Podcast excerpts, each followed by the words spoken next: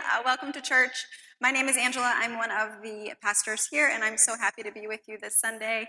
Uh, so happy to share and continue in our new sermon series. Uh, just a quick little note about me. For those of you who don't know me super well, I am named after my mom's mom. Uh, her name was Angela, actually. For most of her life, she thought her name was Angelina until she found her birth certificate and then realized it was just Angela, so that's what I am, Angela. Uh, I'm named after her, and I had a really close relationship with her uh, until she passed away.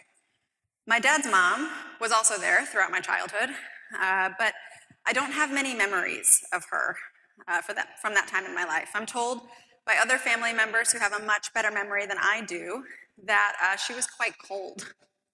And for all of my childhood and young adult life, there really wasn't a strong relationship or even understanding on my part of who she was. I knew that she was my grandmother, and I knew that her past was complicated, but the way that that translated on the surface to me was that she was cold and distant. And you know, if she would have passed away when my grandfather did, I probably would have remembered her that way. But something incredible happened when she was in her 90s and I was in my 20s. We became best buds. And we didn't do it by moving forward, we did it by looking back. Last week, Pastor Anthony started us in a new sermon series centered around rebuilding a broken faith. And I really like that title because there's such great imagery in the word rebuild.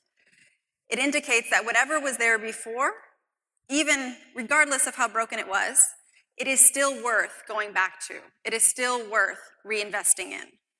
And he specifically talked about baptism. And baptism is this wild thing Christians do to publicly state that our hearts are in pursuit of God and also that we are being added to the family of faith that surrounds us and the family that came before us. So today we're going to continue along that thread and discuss the family that we join when we become followers of Jesus, and specifically the family of God that came before us, our scriptural family. I know family is a loaded word. Uh, those six letters alone can cause a rush of emotions that run the spectrum of amazing to hellish. I know. Families are messy. My family right now is in a very fruitful season, but wow, it has not always been like that. it hasn't. And during those painful seasons, I would have stressful conversations with my family, and then I'd go out and walk my dog Rosie around the neighborhood, and I couldn't help but look at people, all the people I was passing, and be like, that person, and that person, and that person. Most likely all have some form of family that they have to communicate with, and they're all probably just as messy as mine. We are all so messy. We all have mess. And all the counselors and therapists who support us are nodding their heads in agreement right now. I know. We bring it to you every week. But hopefully, in between the seasons of messiness, the sweetness also pops up. And we share and cherish and store those moments in our heart to cling to when the mess returns. For the few who have no idea what I'm talking about because they don't know of any mess in their family, I say, get ready because humans are messy and it will come up. Saying that reminds me of when I was little and I thought my family was perfect. Uh, that is until I had the pleasure of overhearing my parents' entire divorce talk from start to finish. I was like, Excuse me? What, what word was that? I've never heard you fight before. What? So much mess. And some of us feel shame about our stories. The layers of complications and shortcomings that come with them are honestly sometimes too much for us to embrace at all. But why is it still so important for us to know our family, despite shortcomings, despite hurt, despite pain, and know our family history as much as we can? Why is it still important despite the mess? A few reasons, I think. One, understanding. When we know our families better, we understand that perhaps our grandmother was cold to people because when she was 18, her mother told her she needed to leave Lithuania and to stay with her aunt in Chicago just for the summer. But that just happened to be the summer of 1940, and she just happened to be on the last commercial boat out of Italy during World War II. Turns out my great grandmother didn't send her to Chicago for a fun summer, she sent her there to save her life. A few years later, Back in Lithuania, Russian soldiers seized my family's property and sent my great grandmother and my great uncle to a work camp in Kazakhstan. My great grandmother died on her way there, and my uncle served 10 years of hard labor. For what? We're not sure. My grandmother never saw either of them again. I might be pretty cold too if that was my origin story. Another reason that we connect or reconnect with our family history or our families in general are, you know, reasons to make sure that we correct things before we get into a relationship with a significant other, or really, we probably should before we even have close friendships with people. Figure out ways in which we don't want to be what we've learned. It also helps us know about our genes, for better or worse. Here's picture proof on your screen that if I didn't have those last few years with my grandma, I would never know that my ability to throw daggers with my face alone came from her. Even genetic disorders and diseases are things to know from our families, right? Ancestry.com is making some solid cash by connecting people to all the mysteries of our DNA. But I think most of all, knowing our family history creates for us internally a deeper understanding of our own identity, something we all long to understand while we walk this earth. And here's the thing everything I just said about families shocked no one, absolutely no one. Those are well known reasons we all connect or reconnect with our family and its history. We all know these things to be true about our biological or adopted families, but why don't we ever think about them with our faith family? When we decide to follow Jesus, we join an earthly family and a heavenly family. We have the ability to connect here with our earthly faith family through Christian community like church. And we have the ability to connect with our heavenly faith family through the stories of the people found in this Bible. Just like our biological, adopted, or married into family history is a part now of ours, so too is the family history of Scripture. As much as we would like it to be sometimes, the kingdom of God is not just us, the Trinity, and maybe a few cute animals. It's many of us. And it's funny to me too because there are so many sermons, so many sermons about how to create and keep a godly family. I mean, just Google it, they're everywhere. And I'm sure we've all heard them. And with the amount of sermons on the internet about godly family structures and habits, you would think there has to be a specific scripture about white picket fences in there somewhere too. It's not there. The picture that's painted sounds perfect.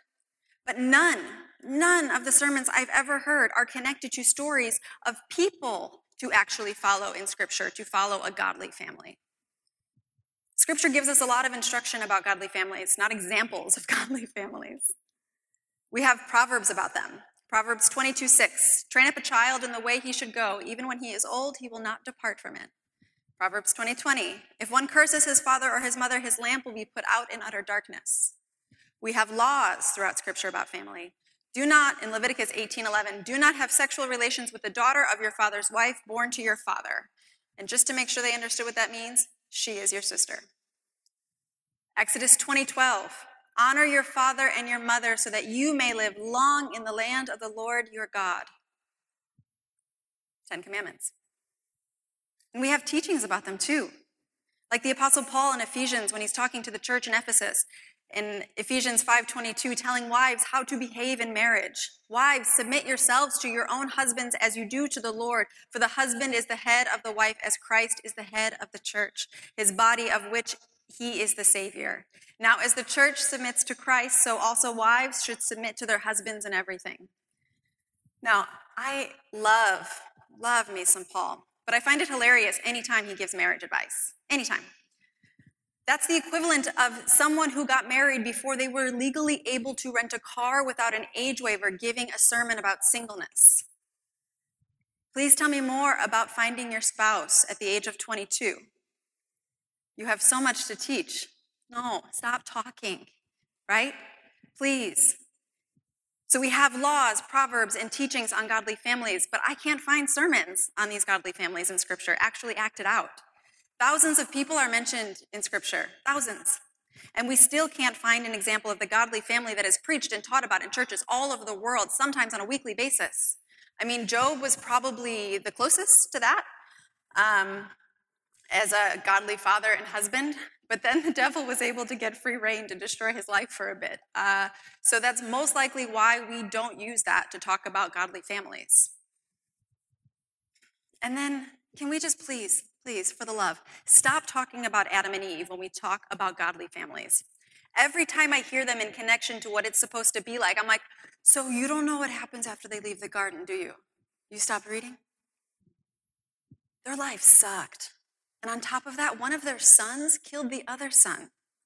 That's the godly family we're supposed to follow? Mm-mm. Come on. So, what we're actually left with is a lot of mess, with a lot of teaching surrounding that on how not to be messy. And I say these things not to push us away from our scriptural ancestors, but to pull us closer. The Bible is not a rule book for moral living. It's not a 10 step guide to better life. It is a living, breathing love letter from our God to his people. And we would never look at our own family history like a 10 step guide to fix something, ever. Because for better or worse, we know the impact of those stories. We know that they run deep. We know that those stories impacted our upbringing, our mental maps, our identity. We can't just look at stories from our own family as narratives from a far off place and expect to understand our families, just as we cannot look at scripture as a collection of stories about strangers and expect to understand our God. Like the families in scripture, some of our stories are painful, but they're still ours. Many families don't like to talk about the painful parts of their history for fear of hurting themselves again or hurting others. So we bury them. But that's not what God does, ever. He wanted us to know everything. He wanted us to see behind the curtain, to see the generations of people who also maybe tried really hard and maybe also had the best of intentions, but still fell short. God is so ashamed of Jesus' earthly family that he lists them at the start of the gospel. Matthew is the first book of the gospel, and it starts with the genealogy of Jesus. Because God's like, I know y'all stopped reading uh, as soon as the Old Testament hit Leviticus, so I'm going to let you know where Jesus came from. And it lists, according to biblical scholars, I only count 38 generations, but everyone else counts 42, so I'm going to go with 42. Um, 42 generations are listed before we get Jesus. And you know what it includes? You know what that list includes? It includes a murderer and most likely a rapist, King David. It includes a powerless woman named Tamar. It includes a prostitute who aided the Israelites named Rahab. It includes an outsider who was not a Jew named Ruth. It includes a horrible father and husband named Abraham, who we credit to most things within Scripture. Just a bunch of sinners. That's what it includes.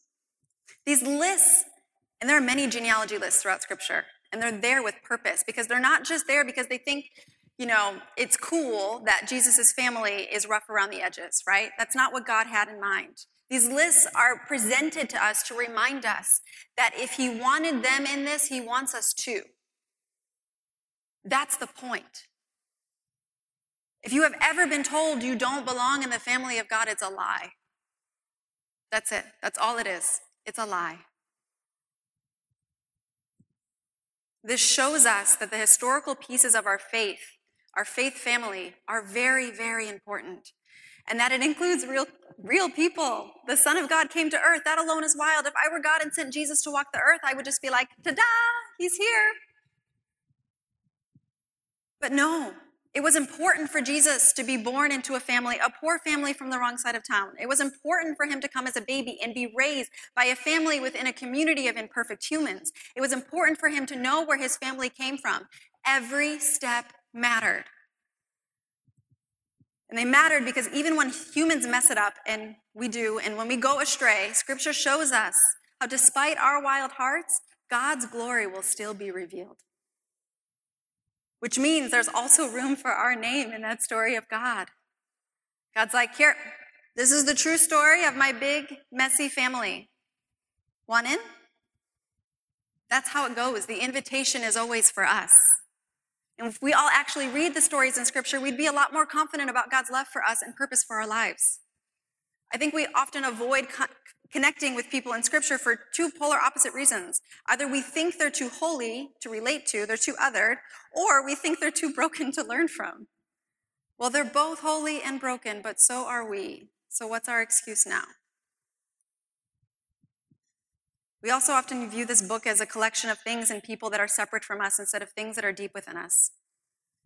And when we look at scripture from the point of it only to be acts that happened in the past, the story is over. That's it. Done, complete. No. When we decide to follow Jesus, we become a part of the ongoing story of God. The story is not over. When we wake up every morning and say yes to God to do it again, we are also saying yes to God's family because no one is a Christian on their own. Since I picked on Paul earlier, I want to highlight also why I adore him so much. Uh, he loved the church as a collective unit. He did. He saw the beauty of how our stories wrap up into the biggest story of all. Paul says it so beautifully to the people in Ephesus, who he was encouraging to be of one heart, both Jew and Gentile, as new Christians were forming there. In Ephesians 2 18 through 21, he says, For through him we both have access by one Spirit to the Father. Now, therefore, you are no longer strangers and foreigners, but fellow citizens with the saints and the members of the household of God, built on the foundation of the apostles and the prophets, with Christ Jesus himself as the chief cornerstone. In him, the whole building is joined together and rises to become a holy temple in the Lord. And this is it, everyone. This is why so many stories of failure enter into the pages of our Bible. Because the biggest story of all is that it's always, forever, all about Jesus. When we connect with stories in Scripture, we find comfort in our failure and energy for our faith. We read and read these stories like family archives to remind ourselves that it is forever and always about His glory, not our achievements or failure. It turns out our scriptural ancestry DNA lays out a love story of pursuit and heartbreak over and over again, death and resurrection. That is the heart of the Christian life, no matter how many times we have to do it. And always remember the invitation to this family is from God to us, not the other way around. We are invited into this big, glorious, messy family. And one note on our current messy family that we have here um, not in this room, of course, everyone's great. I mean, the messy family of Christians around the world. um, you know that rule where you can talk about how dysfunctional your family is, but then the second someone outside your family starts talking badly, you defend them with your life. I've noticed that I have never extended that protection rule to Christians who think differently than I do. I know tensions right now are really, really high within the church, within the world. I know that divisions seem to be getting starker. And I get it. I am angry too every time I see Christians saying they're being persecuted for not being able to be in person in services or holding revivals where we should be holding, you know, mournings for people. I get it. I'm preaching to myself here too. But the more we say we're not like that Christian, that Christian, or that Christian, I fear we're going to end up being so divided as a people that no one is going to know what any of us stand for anymore, and no one's going to want to pick up their crosses because we've lost Jesus in the chaos. Turns out Christians today are still just as messy as they were in Scripture. I don't have any real wisdom on this. It's just something that pulls at my heart, and it's usually right after I've said, I'm not like them. Hebrews 20, uh, 10 24 through 25 says, And let us consider one another in order to stir up love and good works, not forsaking the assembling of ourselves together as in the manner of some, but exhorting one another, and so much more as you see the day approaching. I think we started dividing on things that were important and then continued this trend to make every difference a division. And again, I have no wisdom. I just know that the story of God is bigger than any single one of us, and we're all in need of Him now more than ever. So, in closing, how do we do this? How do we go back, right? We go back to the place that needs rebuilding. That's what we do. We go back to the start and embrace the mess. We go back to the stories we've overlooked. Yes, that also means Leviticus. I fully believe that when we go back to these stories, the great cloud of witnesses, of former faith leaders, is watching us and saying, Yes, learn, find comfort, find joy, find family here. We also commit to stay there and to better understand. When we do that, our discover uh, when we do our discover classes, we do a personality assessment that connects us to people in Scripture so that we can see our characteristics in them and they in us. To connect us, to stay there. And then we move forward together. And I think when we fully embrace the messiness of Scripture, we'll be better suited to embrace the messiness of our earthly Christian family. Individualism is not in the fabric of Christianity. It's not. This faith is worth rebuilding even if we have to do it over and over again. Soon after my grandfather died, my grandmother changed. In her 90s, she became funny and playful and started sharing everything she could about Lithuania with us, always talking about it as if she had just come from there. We'd be driving and she'd look at trees and she'd be like, ah, there's many trees here. Not many trees in Lithuania. I'm like, what? All the time. And then she started getting really saucy, like assuming that everyone wanted to date her. Uh, and she'd ask me if I wanted her to come with me to the night establishments, which I assume meant bars, I hope, um, to pick up guys. But I couldn't be mad if she liked them instead of me. She didn't even like me calling her Gram because it felt too old when she was 92. All signs point to a form of dementia that caused her to go back to a place in her mind where her Frankie, my grandpa, didn't exist. Most likely because she couldn't face living without him. And so, for the last years of my grandmother's life, she lived as if she was the hottest new import, fresh off the boat from Lithuania. Outside of better flirting skills, I didn't learn anything life changing from her. But my life is forever changed because I finally got to know her and know more about where I came from. And above all else, know, really truly know how much she loved me. This picture was taken two days before my grandmother died. She's one of the lucky few whose first and last moments were experienced in the comfort of her own home. And by the time she, she died, we were done rebuilding with her. We had managed to rebuild right in the place that was broken. The lives that didn't connect now seemed like they were born to be together. And the Bible gives us the stories of the people of God in the same way. And the more we connect with them, the more we get to understand how giant God's love is for us. And the longer we sit with them, the greater the chances we're all going to find out that despite our differences at heart, we're all actually just a bunch of wide eyed 18 year olds in a new land, hoping that God has incredible adventure in store for our lives. Please pray with me.